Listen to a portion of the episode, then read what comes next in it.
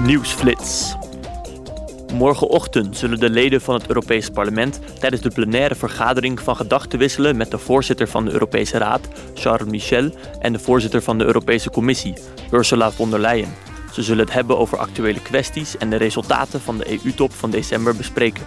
De top was gericht op de laatste ontwikkelingen in de Russische oorlog tegen Oekraïne en op hoe de EU Kiev kan helpen. Morgen zullen de parlementsleden ook een nieuwe ondervoorzitter kiezen naar aanleiding van het vertrek van Eva Kaili. In december besloot het parlement haar ambtstermijn te beëindigen. De voormalige ondervoorzitter wordt ervan verdacht in het middelpunt van een corruptieschandaal te staan. Volgens de Belgische aanklagers zou Kaili betrokken zijn bij witwaspraktijken en lid zijn van een criminele organisatie. In Straatsburg zullen de parlementsleden in debat gaan met de Raad en de Commissie en de lobbypraktijken van Uber in de EU bespreken naar aanleiding van recente onthullingen.